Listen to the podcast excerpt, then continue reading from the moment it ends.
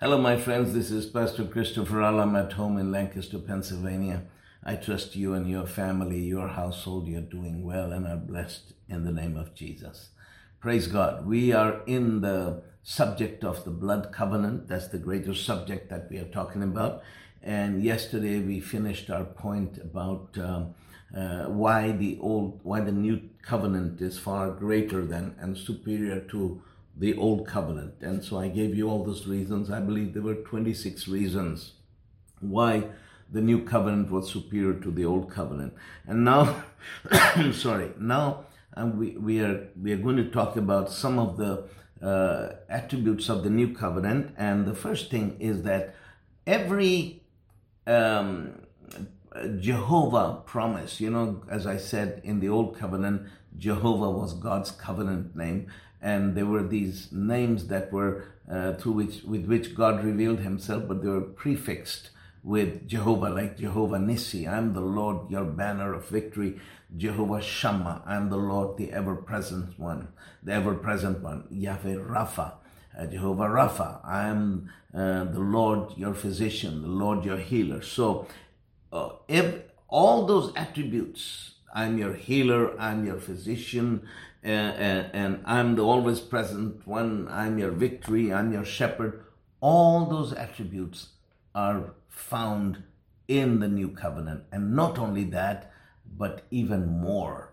Even more. There are some attributes that you don't have in the old covenant that you have in the new covenant. So we're going to go through all that so that you understand um, that the new covenant is greater than the old covenant and that everything that was in the old covenant is actually found in the new covenant, but they are kind of magnified and amplified. Now, the first attribute we're going to talk about is in the old covenant, you had Yahweh Shammah or Jehovah Shammah, which means I'm the Lord who is ever present, who is always present. And we have that in the new covenant, the presence of God. Now, I must uh, I must add a couple of things here. Uh, the first thing is that uh, uh in the old covenant, God's presence, of course, God is always omnipresent. Omnipresent means God is everywhere at the same time, all the time. He fills the whole universe with His presence. Presence, but there is a manifested presence. That means where his presence is his presence is manifested. And in the old covenant, the manifested presence of God was first in the tabernacle that Moses had built, the tabernacle. And so if Moses wanted to inquire of the Lord, that is where he went to. That is where God would speak to him.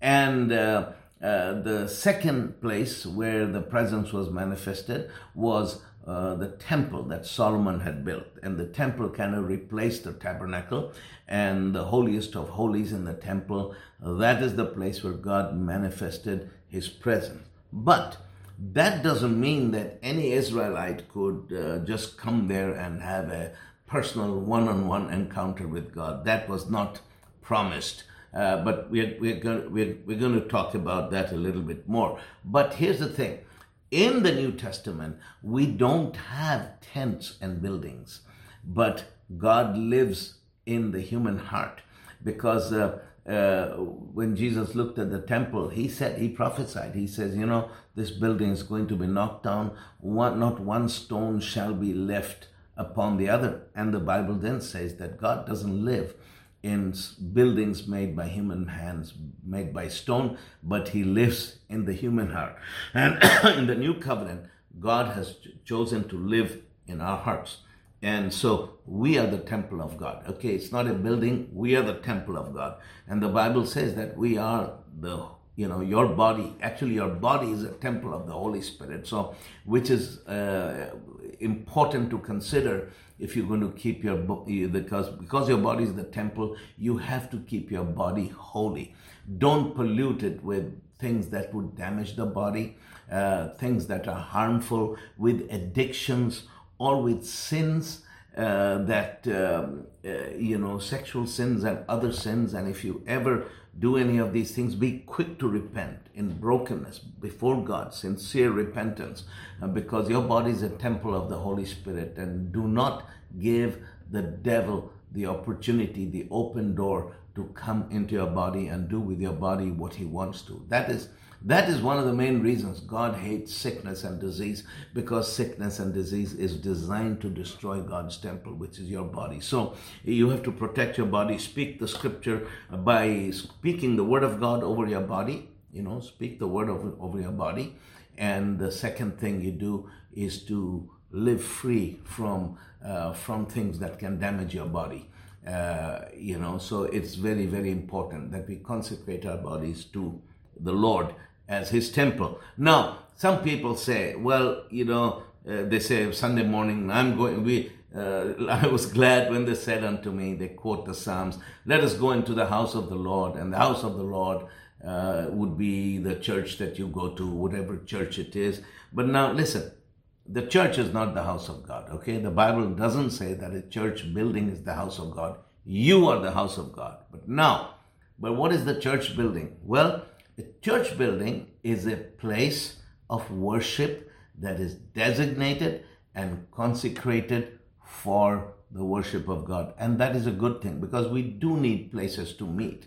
We can meet in homes, but there's a uh, there's something uh, about the assembling together of the saints, you know, in because you see that in the in the New Testament, people met in homes, but they also met in in larger gatherings. And I can't have a thousand people in my home. I can't invite the whole of the worship center to come to my house. I can't. So I go there. That's where everybody comes. So the Bible says, do not forsake the assembling together of the saints. So it is important for that we need these buildings and, and but these buildings are consecrated and they are they are dedicated for the worship of God. And when that happens, those buildings should be consecrated and dedicated to the worship of God alone.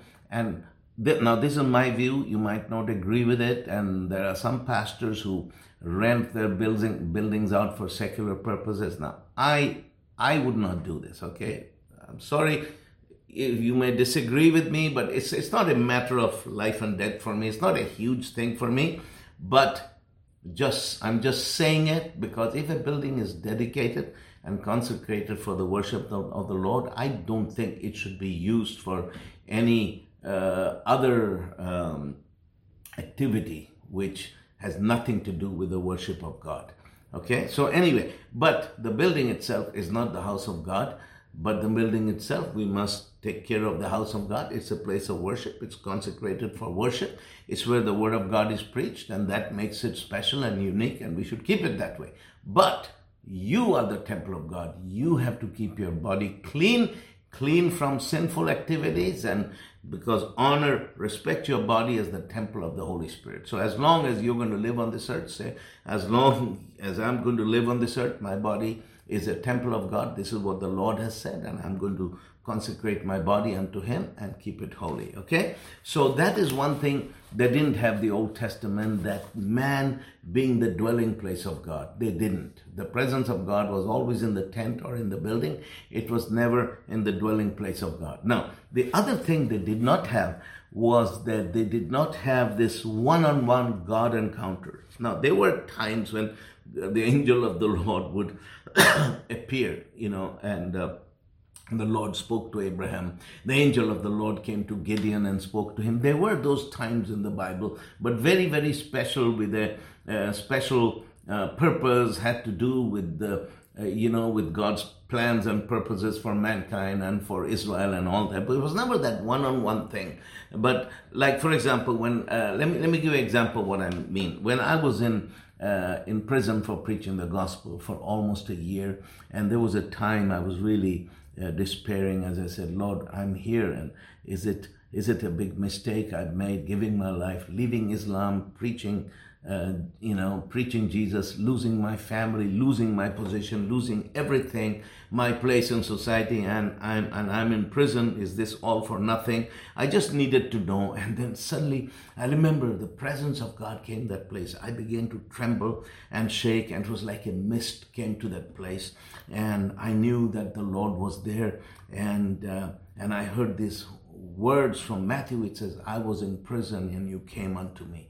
And the Lord touched my heart. My whole body was shaking and trembling. And, and the bed I was laying in was also shaking. So I knew that Jesus had visited me in that in that prison, but it was for me. It was not for the nation or anything. But you know, they didn't have much of that in the Old Testament, in the Old Covenant, because uh, not only I, but many other many of my friends have had similar God encounters, one-on-one encounters with God, uh, in which God came and touched them and did something in my life. Another time, I remember when I was uh, and I think it was 1985, I was at a prayer meeting and I left my body. I could see my body there and I was leaving my body. And then I was ascending through space and I came to heaven.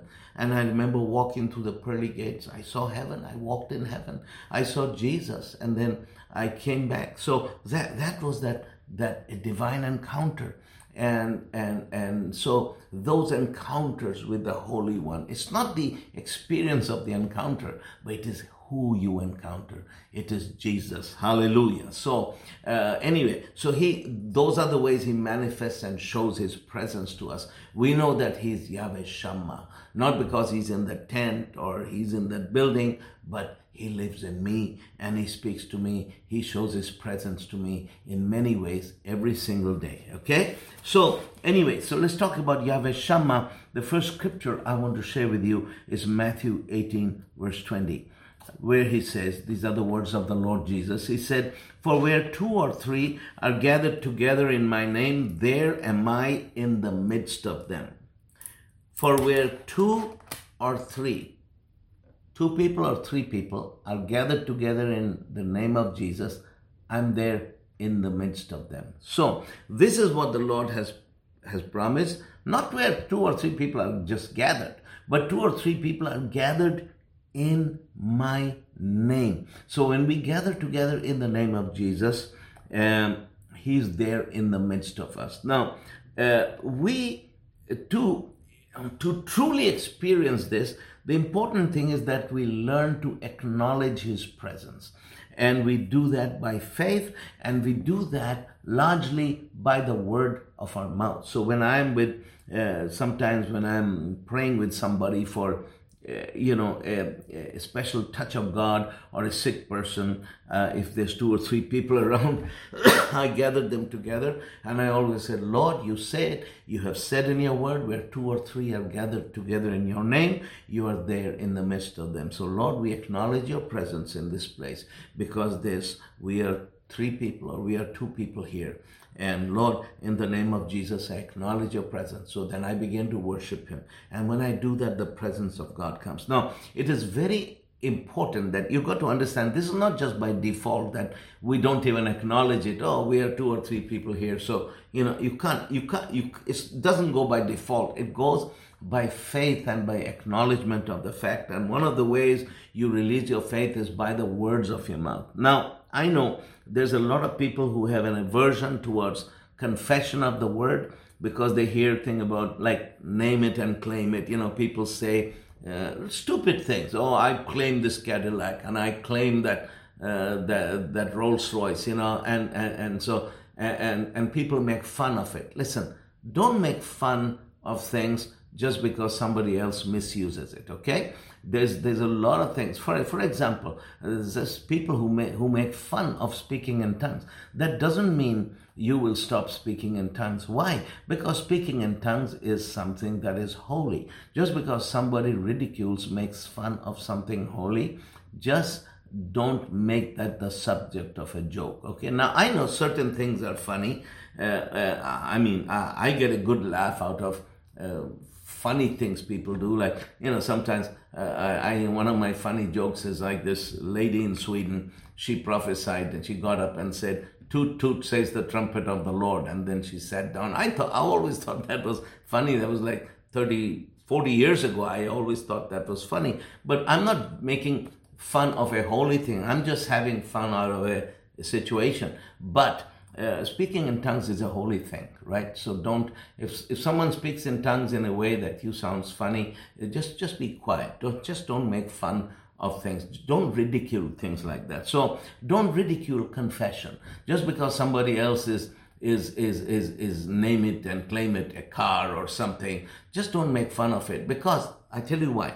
Because you see, the, the doctrine of confessing the word is in the Bible. Because the Bible says that life and death are in your tongue. So there is a, an element of creative power in your tongue. So, because God used His word to create all things, so when we speak the word, it actually releases the power of God into people's situation, Eh, into people's situations, into circumstances, and we speak the word of God. You speak the word of God over your children, over your family. If there's sickness, you speak the word of God of healing. By His stripes, I'm healed. So, you know, you learn to speak the word of God. Now, and then when, when, you, when you're standing in faith for something, uh, even if your body is sick, you say, Lord, I have prayed and your word declares by your stripes I am healed. I believe it, I acknowledge it, and I receive it by faith and by declare that by your stripes I'm healed. Those are holy things. Now don't throw the baby out with the bathwater just because somebody has misused it. So, but my whole point is that we must acknowledge the presence of Jesus. That's why uh, we must say, Lord Jesus, I thank you that you have said where two or three are gathered together in your name, you're there in the midst of them. So, Lord, I acknowledge your presence in this place. I thank you that you are here. You are thank you. I thank you that you're with me and you will never leave me nor forsake me. And I thank you. I acknowledge your presence in the name of Jesus. Hallelujah. So we acknowledge his presence. And when we acknowledge his presence and then his his presence shows up. So, you know, now another thing is that when I'm doing my crusades in Africa, we see all these miracles, and then people ask me, uh, How do you feel when miracles happen? How, how do you feel? I said What do you mean, how I feel? No, but when blind eyes get open, sorry, deaf ears are open, lame people are walking, you must feel something. I said, No, I, most of the time, I feel nothing. And because now here's what I've done. I've learned to detach myself from certain things that are good, but uh, uh, but we shouldn't learn to be dependent upon those things. One is music. For example, when I'm preaching in a church, I like it when there's a good anointed musician who knows how to play play the organ because I know I know times when when I have got an uh, a, a pianist or an organist who is right on the ball with me and he and he begins to play, I, I can sense the how the Spirit of God comes down. Because now good music can can uh, actually open the door and roll out the red carpet for the Holy Spirit. David, you remember when he would play the harp, the Spirit of God would come and it would alleviate uh, uh, the torture that Saul was going through. So, good anointed music is a good thing. It's a great thing. So, never make fun of it. And uh, so, I mean, I know in uh, many churches I go to, they've got good singers, good musicians, but they don't carry the anointing. Most of the Pentecostal churches I go to, very few of them have good anointed musicians. They've got good musicians who are skilled musicians, but they don't understand the anointing. They don't understand the flow of the Spirit. But those that do, Oh my goodness, the anointing comes down. But here's the thing the thing is that I've learned to make myself not dependent upon that because once you begin dependent upon that, you need that all the time, and you can't minister without that. And when I'm in Africa out there, and you got this crowd in front of you, and you got people smoking their cigarettes and staring at you, and people laughing, talking to each other, babies, uh, you know, crying, and you, you you got all that, so you can't you can't really make yourself dependent upon those things. The other thing you can't depend depend upon the you know the atmosphere of faith that you look at the crowd and everybody is a strong believer. And so you know god is going to move because everybody is on the same page. You've got to learn to detach yourself from them. So if i detach myself from those things what are the things that i believe in that are a catalyst for god to move with miracles? Well it's two things. Firstly I believe this. I have developed this in my spirit that every time I preach the word, God is going to confirm his word with signs following. And the Lord said, As long as you preach my word, I will be there because I have promised to back up my word. So I make sure that I stay on the word and I preach the word. Then that's the first thing I do. The second thing is that I depend upon is this scripture, Matthew 18 20, where two or three are gathered together in my name, I am there in the midst of them. So I look around the crowd, I say, Father, we are here, I am here and Pastor Mavondo, my team leader, is here. Farah is here. Brighton is here. My team, we are here. I don't know the thousands of the people why they are here, but there's a whole, there's a bunch of us. And we are here in the name of Jesus. And because we are here, you are here. And because you are here and you are the same yesterday, today, and forever, you are going to do miracles in this place. Hallelujah. So we have learned to be dependent upon that. Where two or three of us are gathered together in my name, I'm in the midst of them. Okay? Now, the next scripture I want to show you is 1 John 4:16. So we have come to know and to believe the love that God has for us. God is love, and whoever abides in love abides in God, and God's God abides in him. So, it says that we have come to know, know not just in theory, but experientially. We have come to know by experience the and to believe the love that God has for us. So when my heart is established in the fact that God loves me and I know it beyond the shadow of a doubt by experience and and by faith I have come to know and to believe the love that God has for us and that God is love. Not that God has love. God has love but it's more than that. God is love. That is a part of the nature of God. Love isn't just a character attribute that God has, but love is the nature of God. He says, God is love, and whosoever abides in love abides in God. So if I live in the love of God, then I, I abide in God, and God abides in Him. So that is how I have the presence of God in my life. I because God lives in me. To abide isn't just to visit. You know, people talk about a visitation from God. Visitation is when God comes, visits, and then he says, My visit is over, I'm going back home. But his abiding presence means when he comes in with his luggage and he settles down and uh, and he makes a place for himself and he lives in your house as a member of the family. That's the presence of God. It says God abides in him because we abide in the love of God. So when we abide in God's love, we abide in God and God abides in us. So that is why it is so important for us to develop that we we we love people. We love people. Even if we don't agree with them or we don't vote for them, we love them, we agree with them. Now, I'm just saying this. I know I'm stepping on some dangerous ground, but we, you know, we have this election season coming up, right? And one of the things I hate, I mean, I hate it, is I, I see on people, people on Facebook, they're vilifying Hillary Clinton, they're vilifying uh, Joe Biden. Now, listen, I'm a Christian, right? I don't I don't agree with with the things that they believe in, especially the moral issues. I have zero agreement with the moral issues, but I have a aversion to, uh, when people vilify them or you know perform character assassination with them and and then then then forward unsubstantiated things about them that just speak negative of them. And the thing about eh, here in America, if there's enough people saying bad things about somebody, that bad things become true. For them, it does because there's plenty of people saying those things. And so I have an aversion. So what, what, where that places me, so I have an aversion.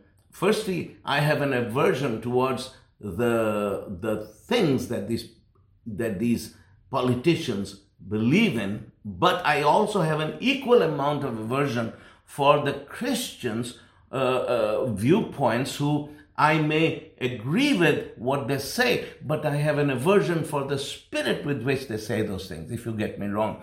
Because the thing is that in my understanding of the Bible, it is important that that uh, that we walk in love towards all people. We can disagree with people, and we can uh, we we can I mean we can make our disagreement known. I, I don't believe in this, but at the same time, I respect them as fellow human beings, and I always keep in mind the fact that Jesus died for them as much as he died for me, and that Jesus loves them just as much he loves me. So we have to, we have to remember that. So we, we, we can't lose sight of that because the moment we lose sight of that, then what happens? We begin to vilify certain people because we don't agree with their views and, and, and we begin to, or in other words, we begin to demonize fellow human beings.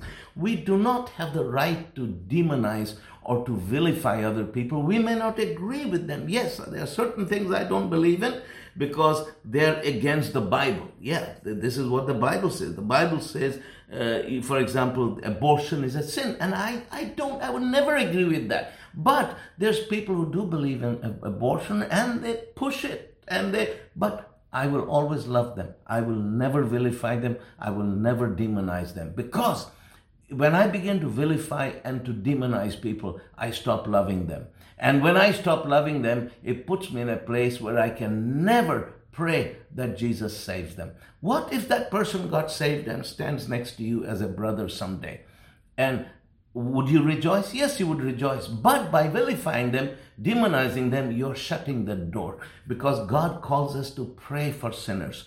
God calls, you know, the Bible says uh, uh that, that, that, that we should love those who despise us, who persecute us. And these people are not persecuting us or despising us or whatever they are doing. They are just against what we believe. But you see, here's the thing that if we want that abiding presence of God in our lives, if we have to abide in love, that is, you may not like what I'm saying. You might think I'm a, uh, that's fine. You can think of me whatever you like. But this is what my Bible says that whoever abides in love abides in God. And a person who abides in love will not go around vilifying and demonizing and spreading bad things about people. He will not do that. He will only speak the word of God because even in the worst people, you will always find something that is redemptive that Jesus can take a hold of and and and touch that person because if Jesus could save me, he can save anybody. If Jesus could save you, he can save anybody. So never shut the door to a person's uh, uh, you, you know ability to receive Jesus just because we as Christians, the ones who should be preaching the gospel to them, the ones who will be who should be praying for them, the ones who should be speaking the word of God above them, we choose instead to use our computers or to open our mouth and vilify them and demonize them. I refuse to be part of it, and not on, and I, that's why I refuse to stand with people with those views, but I also refuse to stand with Christians whose views I agree with, but who carry themselves with that kind of spirit of vilification and demonizing others. It's just because my allegiance to Jesus Christ is greater than any other allegiance on this earth. You may, now, you may not like me for saying this, but that's just the way it is. Because here it says, if we abide in love, we abide in God, and God abides in us. So, if we want the abiding presence of God in our lives, we have to abide in love and live in love and walk in love and and and and be very careful how we say. We can say look you know what